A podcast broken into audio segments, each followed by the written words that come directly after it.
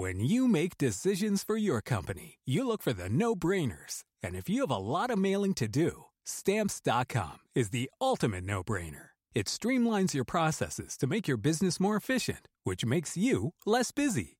Mail checks, invoices, legal documents, and everything you need to keep your business running with stamps.com. Seamlessly connect with every major marketplace and shopping cart. Schedule package pickups and see your cheapest and fastest shipping options from different carriers with rates up to 89% off USPS and UPS rates. And with the stamps.com mobile app, you can take care of mailing and shipping wherever you are. Make the same no-brainer decision as over 1 million other businesses with stamps.com. Sign up with code program for a 4-week trial plus free postage and a free digital scale. No long-term commitments or contracts. That's stamps.com. Code program. Campside Media. Hello, can you hear me? Right. Okay. Hello?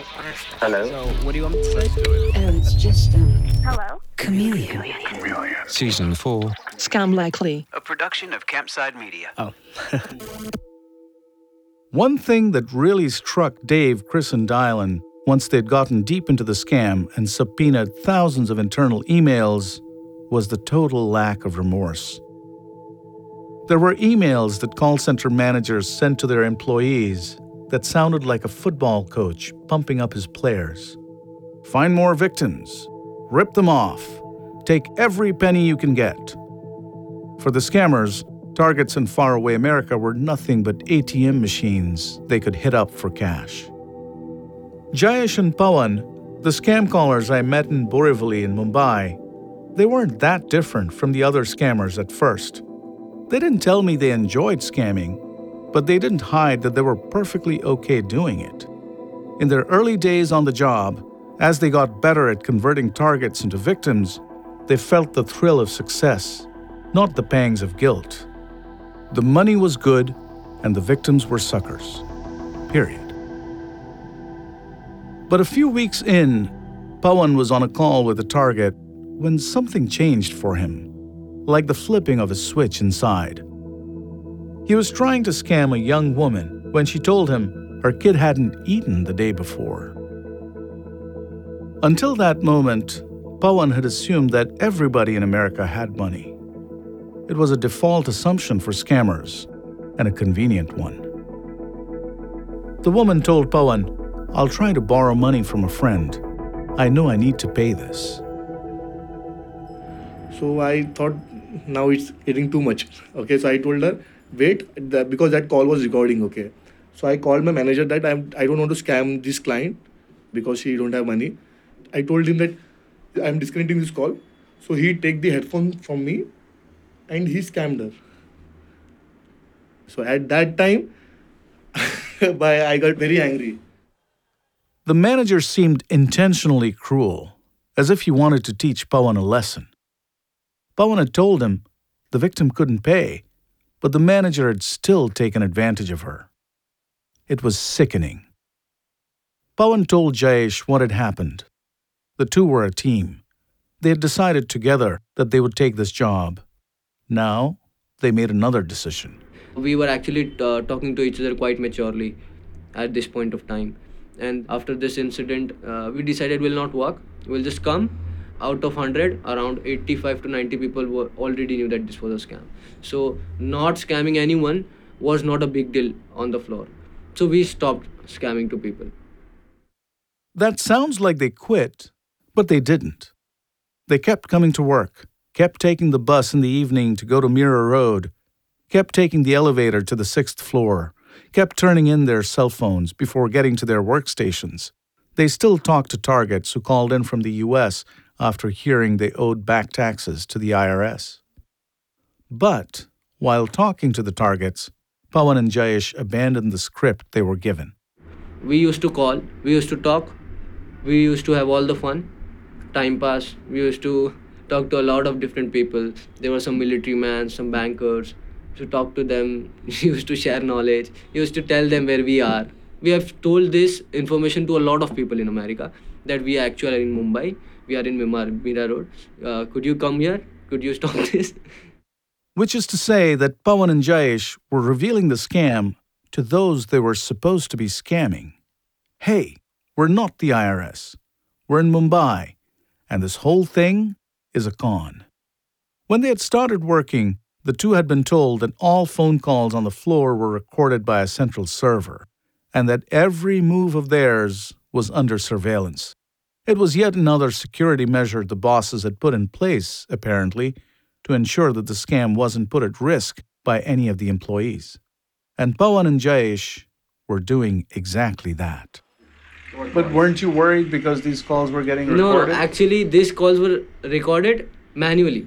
It was not an auto recorder. They used to tell us that every call is recorded uh, on the server. But I guess after working there, after knowing everybody, after knowing the process I told you, I was very curious how this works.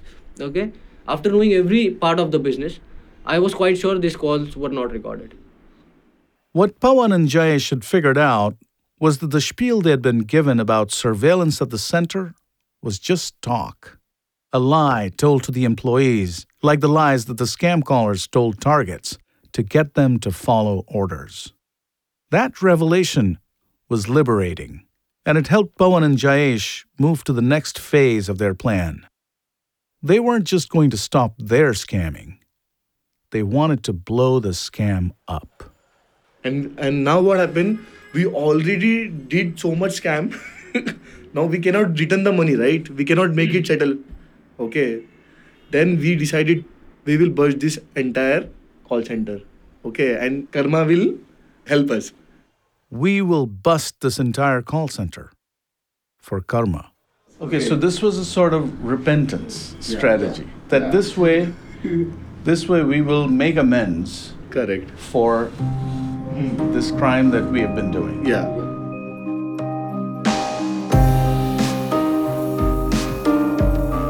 From Campside Media and Sony Music Entertainment, this is Scam Likely, the fourth season of Chameleon. I'm Yudhijit Bhattacharjee. Hello. Hello. Hello. You have to make an immediate payment. Minimum amount is two thousand dollars. Four thousand. Eleven thousand. Eleven thousand dollars. Oh my god, I mean, come on. Don't hang up the call. Just be on the line. Episode 5 Tell the Cops. Pawan and Jayesh knew that merely telling targets that the call center was running a scam wasn't going to bring it down. If they wanted to make that happen, they had to get the authorities involved. And not the police in India, who they suspected might actually be a part of the racket. How else could the call center be operating so brazenly? Their best bet, they thought, would be law enforcement in the United States, and they wanted to go to the top. To Pawan, that meant going straight to the FBI. So first I called FBI. Okay, so I called FBI. I told them I am from the IRS scam company. I want to pass the information that I am, I am in Mumbai. So they are laughing at me. Not quite the hero's welcome that Pawan was expecting. So that wasn't going to work. But then, Jayesh remembered a conversation with a target, someone who had figured out that Jayesh was a scammer.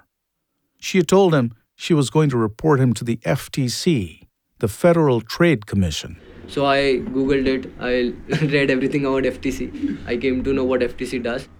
which came in handy now that Pawan and Jayesh were looking for someone, anyone, in the US government to hear them out. So that's when I actually recollected. You just called FTC. So Pawan calls the FTC, says, I'm reporting a scam. I work at an IRS scam call center in Mumbai. The person who speaks to him says, You need to call a lawyer at the FTC named Betsy Broder. As part of her job, Betsy helps to fight international scams and frauds that target Americans. I was sitting at my desk on our office on Pennsylvania Avenue, just right between the Capitol and the White House. And the phone rang, and it was a young man with an Indian accent. And he asked for me by name, as I recall. And I said, Yes, that's, that's me. And he said, I'm working in a call center in Mumbai, and we are calling Americans, and I'm feeling very badly about it because we're taking their money. Yep, it was Pawan. And unlike the FBI, Betsy didn't laugh. You know, I was aware that there were these types of calls that were going on, but I was a, a, little bit shocked, you know, to get this phone call really out of the blue from this young man. He identified himself as Adam Smith, and I said, I, I just refuse to call you Adam Smith, you know, for so many reasons. But he didn't feel comfortable sharing his name because he thought he could compromise him. He might um, get in trouble with his employer. So I asked him, Well, what does your grandmother call you? And he said Babu, which I guess every Indian grandmother calls their grandson Babu. So that's what he was to me. Betsy wanted to hear everything this Babu had to tell her. But she was skeptical. You don't just buy everything a whistleblower has to say. I'd worked long enough in law enforcement to know that when you're contacted by someone who says he's working for a target, you have to be very careful. So, my first concern was that he was calling on behalf of this call center on Mira Road to see whether they were under investigation, to see whether any federal agency was looking at them. So I just listened, I took a lot of notes, and I thanked him very much. And then, all of a sudden, it seemed like Betsy was on an entirely different call. We were just talking, and he was telling me about some of the people he had victimized, and then everything changed. Then he said, Well, you need to go to the CVS store on Arlington Road. He knew exactly where the closest place was, and buy these um, gift cards because you owe us $8,000, $800, whatever it was. Pawan was making the call from the call center, and his manager had just appeared on the scene. Betsy figured that out almost immediately. But even though she knew that Pawan was just pretending to scam her to fool the manager, his words on the phone were frightening. And I'll tell you, I knew what was going on, and I started perspiring. You know, just when he was telling me this, I could understand how someone who didn't understand that it was a scam might be totally taken by this and have a sense of panic because they tell you the police are on their way. If you're not a US citizen, you're going to be deported. And so he went into his script saying, You need to do this, otherwise the police will come and, and you will get arrested, and blah, blah, blah. And then, you know, we went back into our conversation once his manager had moved down the line and could no longer overhear what he was saying. The incident left Betsy a bit shaken, but it also convinced her that this Babu was probably telling the truth. She wanted to know more, and she wanted to speak to other callers at the call center, so Pawan connected her to Jayesh. She used to call every day at 5 a.m. Every day while we used to go home from work, I used to talk to her. I used to tell her what we did all day. And at one point, they said that their bosses suspected them of doing something wrong, and they texted me a picture of the hands of one of them showing that he had cuts on his hands from defending himself. I wasn't quite sure how much of this was drama and how much of it was true, but they would wait until they were in a safe place to talk. Jayesh told her that they didn't want to keep pushing their luck for much longer. I used to tell her that we are just going to leave this company in the next few days now. Yeah, so that that's that was it. Betsy concurred with them that this was a good idea. By now, Pawan and Jayesh were deep into their roles as informants. Betsy had referred them to a federal criminal investigator, not Dave, Chris, or Dylan, but someone who could record their official statements in case it ever needed to be used as evidence. The call centers Pawan and Jayesh had been working at were now exposed to the authorities. But the two best friends weren't the only ones ratting them out.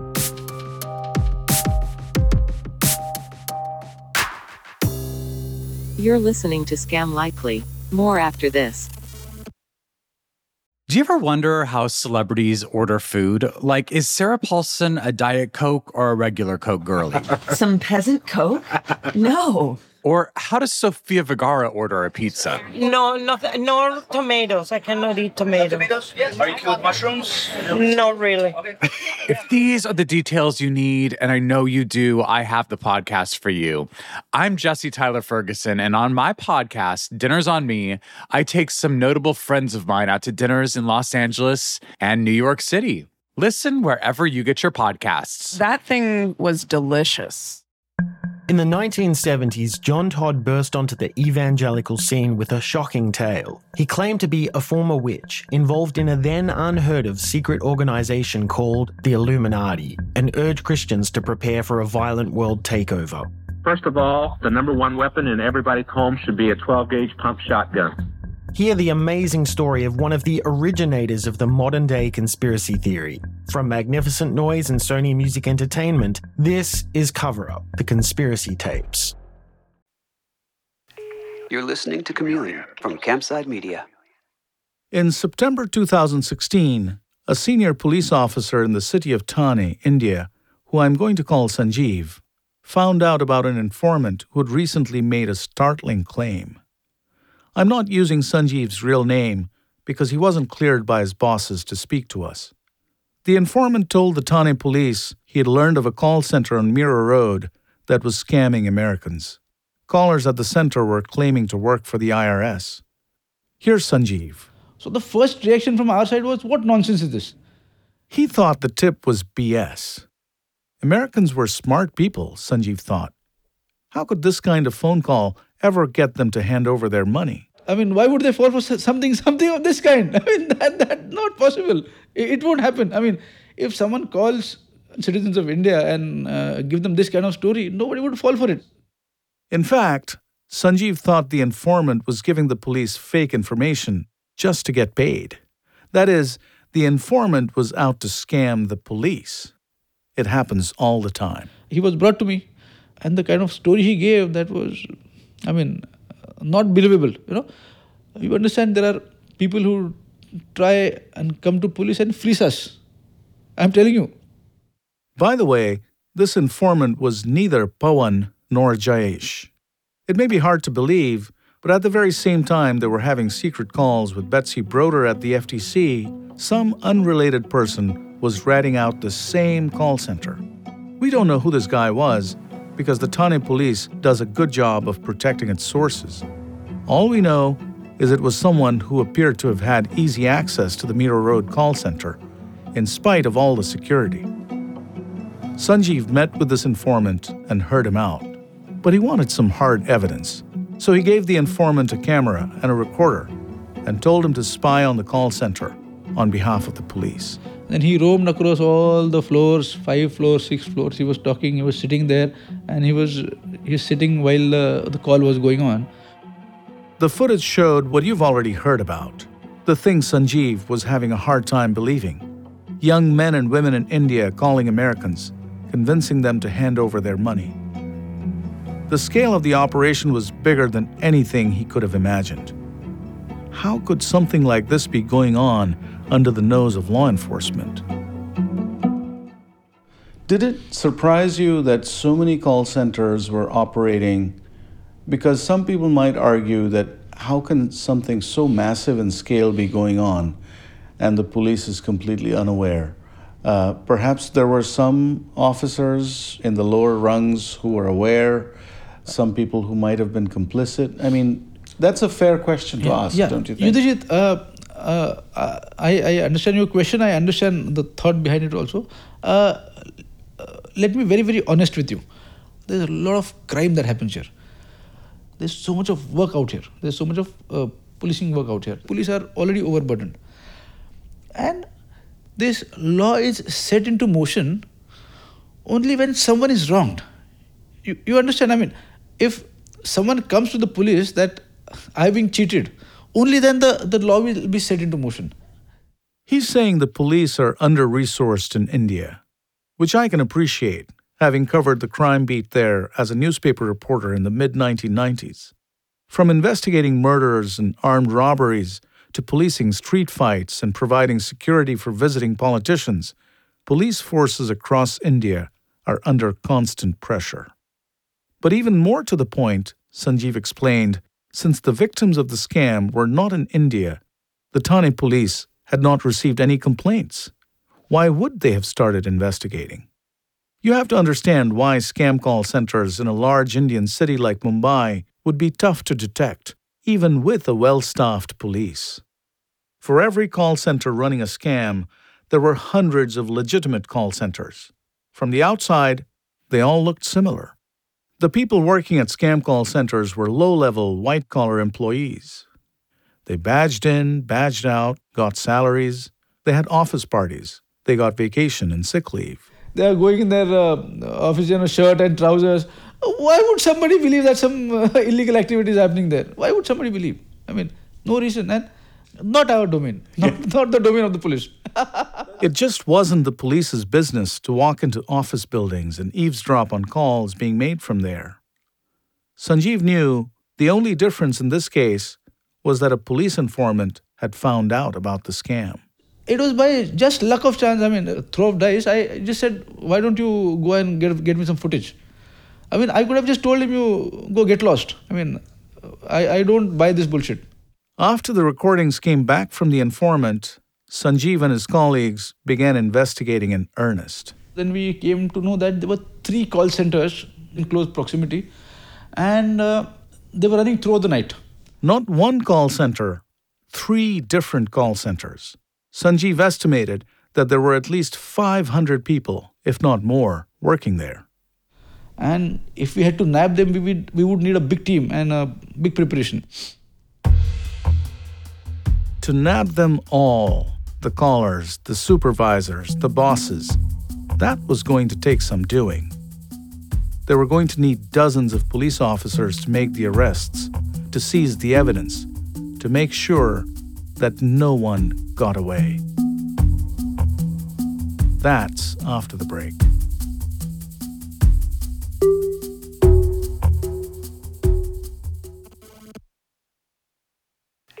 You're listening to Chameleon from Campside Media. Before Sanjeev could execute a takedown of the three call centers on Mira Road, he needed to plan everything out. The police had a good sense of the layout of the offices. From all the recon they had done, they had a precise handle on when employees came in, when they left. What Sanjeev now had to do was choreograph the raid in exquisite detail. Three to four days constant preparations were going on with a small number of people. So our informants and our uh, underground operatives, they were going to the places, seeing what time the call center starts, what time it closes, so that entry would be smooth and would be able to catch the maximum number of people. One problem was the big metal gates outside the building where a lot of the scam callers worked. Those were closed most of the time. Sanjeev didn't want to create a scene by forcing the gates open, which might have alerted scammers inside and allowed them to flee or destroy evidence, or both. So we did not want that to happen. We wanted to catch them, you know, I mean, uh, with uh, hand in a cookie jar, right? He wanted to catch them red handed in the act. Scammers with headsets on, intimidating targets in faraway America. From their surveillance, Officers had learned that the callers took a break at 2 in the morning. That's when they came out of the building to get a late night snack or drink tea and then head back to their workstations by 2:30. That was when the police would strike, Sanjeev decided, when almost everybody had returned to work, feeling refreshed, and the gates were still open to let in the last few stragglers. There were three buildings in the same neighborhood within a half kilometer of each other. Sanjeev had assembled 200 officers for the takedown. They would split up in teams. Most of them didn't know exactly what the operation was. When the day of the raid finally arrived, Sanjeev organized a briefing for a select few colleagues. So the briefing on that particular day to those officers and men was very limited. He was worried that word might leak he had to share details on a need to know basis to keep the operation as much of a secret as possible. But what the job was, that was thoroughly explained to them.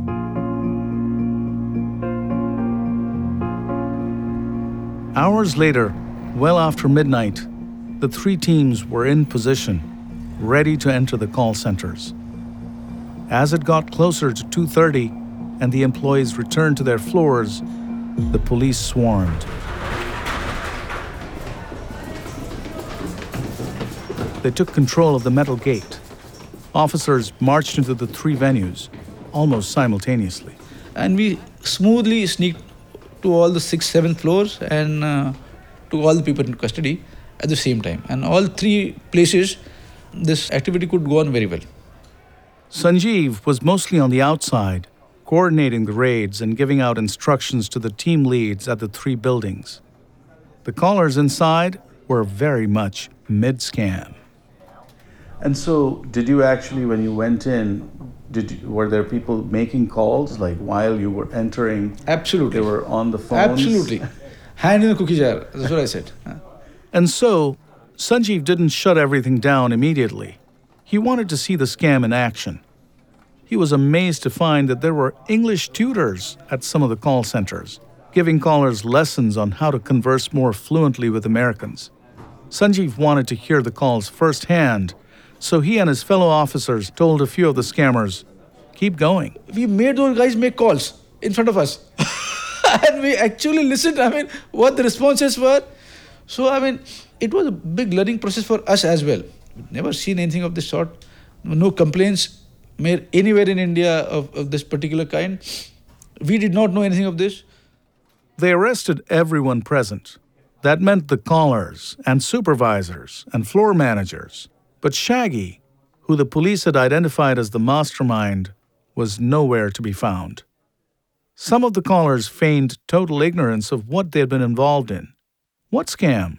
We thought we were contracted by the IRS. Sanjeev wasn't buying it. I mean, if you personally ask me, I don't believe 1% of it, right? I mean, they were getting about 20, 25,000 as a salary, and for every fleecing, they were getting a percentage. So, uh, I mean, you cannot defend the position and uh, say that they were uh, they were innocent people. After all, if you remember, these scholars had been told it was a scam when they were being hired. All of them, every single one, would have known what they were doing. In any case, the police had too much to do that night to have the time to listen to these claims of innocence. Officers had a ton of evidence to process, hundreds of computers and phones and digital data. 15 to 16 hours without any food, without any refreshments throughout the night and throughout the next day. We're just uh, seizing these people, seizing the documents, seizing the electronic evidence. An even harder part was figuring out how to take all the scammers into custody. There weren't 500 employees as the police had initially estimated, there were 700 the police needed to get their fingerprints and statements and find room for them in jail. So it was a huge logistical task. You know, transport 700 people from one place to another place in itself is a big thing. We took them to some school and we placed all those 700 guys in the school. We had to cook meals for them. yeah. And all their uh, latrine, washrooms, we had to arrange everything for that.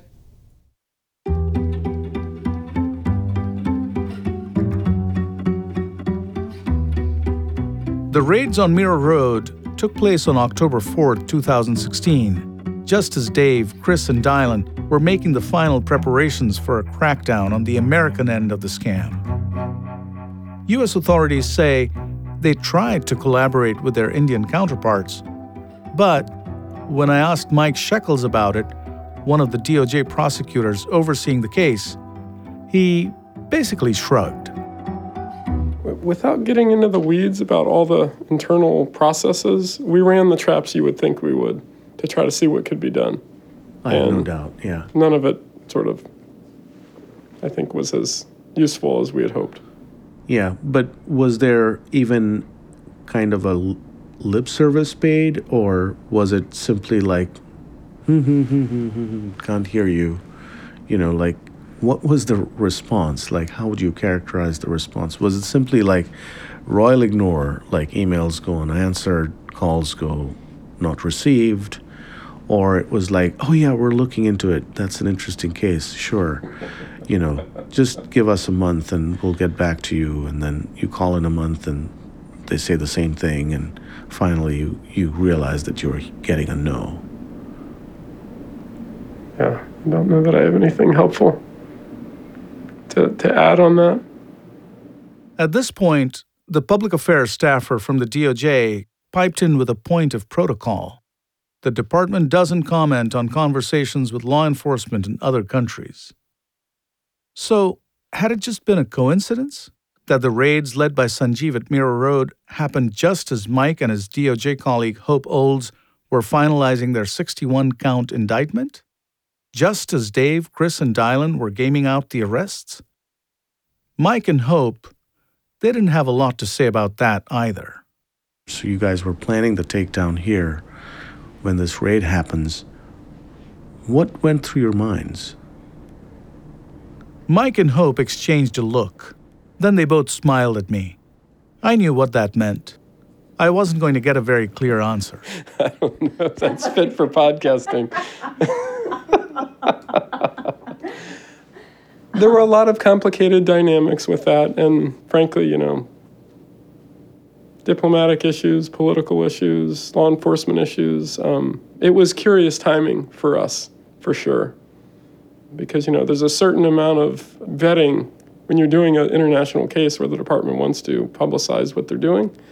And so you always, as information about what you're planning gets spread further, you lose control of maybe what happens to that stuff. And so it was, we've always believed it was very interesting timing that they sort of did that right when we were getting ready to have the first real, you know, splash of this kind. And I'll just leave it with that.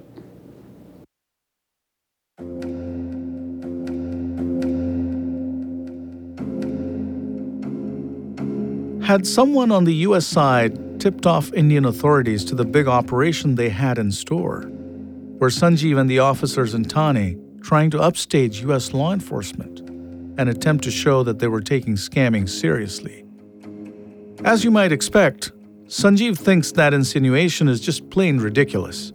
He says the Indian investigation originated entirely from the intelligence developed from the informant.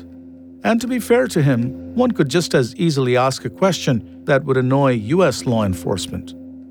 Why did the American authorities plan the grand finale of an investigation they had been running for years just weeks after the Indian police swung into action? I talked to some other sources about the timing of what was the biggest ever raid on call centers in India, and I think Sanjeev is being honest. His investigation had developed independently without any contact with Pawan or Jayesh. He and his officers were not, in fact, trying to get ahead of Operation Outsource by busting a scam call center they'd known about all along. But that doesn't mean Sanjeev and the Thane police were operating in a vacuum. Indian law enforcement was under a lot of pressure. Betsy Broder of the FTC had been talking to Indian officials about scam call centers for years. And when Mike Shekels at DOJ said they ran the traps, that meant letting some people in the Indian government know U.S. authorities were looking hard at scam calls. Without that pressure, would Sanjeev have gotten the go ahead for such a massive raid? I honestly don't know. Pawan and Jayesh themselves don't think their call to Betsy led to the takedown. But they also don't believe the call centers could have been operating without the knowledge of at least some police officers. I believe personally that entire uh, Mira police polices means the one responsible, the one who has control, already knew that this is happening. Yeah. This is not something which which cannot be hidden. If there are there is a building and there there are people who are working there, I believe for us, even even us, we know when there is a office, we know that this this is the office and this is the work happening in this office. Even if we have not, we are not the police officers. And if it is a police officer, I am sure he knows everything. No, but they know that it's a call center, but they Yeah. may not know what be, What what is being center? done. Yeah, exactly. So at least police officers would know this basic knowledge that there is a call center and they work at night. What do they do? Yeah. Here, police officers don't even leave a, a smoking shop. Just a guy who makes around 500 rupees in a day. They don't even uh, spare them. and how can they spare these guys? Which is not possible. What Jayesh is getting at here is corruption. That there must have been cops, even if Sanjeev didn't know, who would have come by the call centers to shake them down for money, to collect what you might call a police tax. That happens to local businesses all over India, especially in big cities like Mumbai. Pawan and Jayesh would know, because they now run their own business. It's not a call center. They help other Indians find the best rates for auto insurance online. In the end, the raids at Mira Road didn't have much of an effect on the American investigation. Because that takedown didn't drive all the US based scammers Dave, Chris, and Dylan were tracking into hiding. Maybe after all those years of operating, they didn't think lightning could strike twice. But the guys who gave a shit were finally ready to pounce. It's better for us to hit a house when a person's still in bed, right? They're not awake, they're not they don't have their wits about them because they're in dreamland, right? So when that door, you know, you hear police with a warrant open the door and you startle that person awake, the, they may or may not think to run over and grab that gun. That's next time on Scam Likely.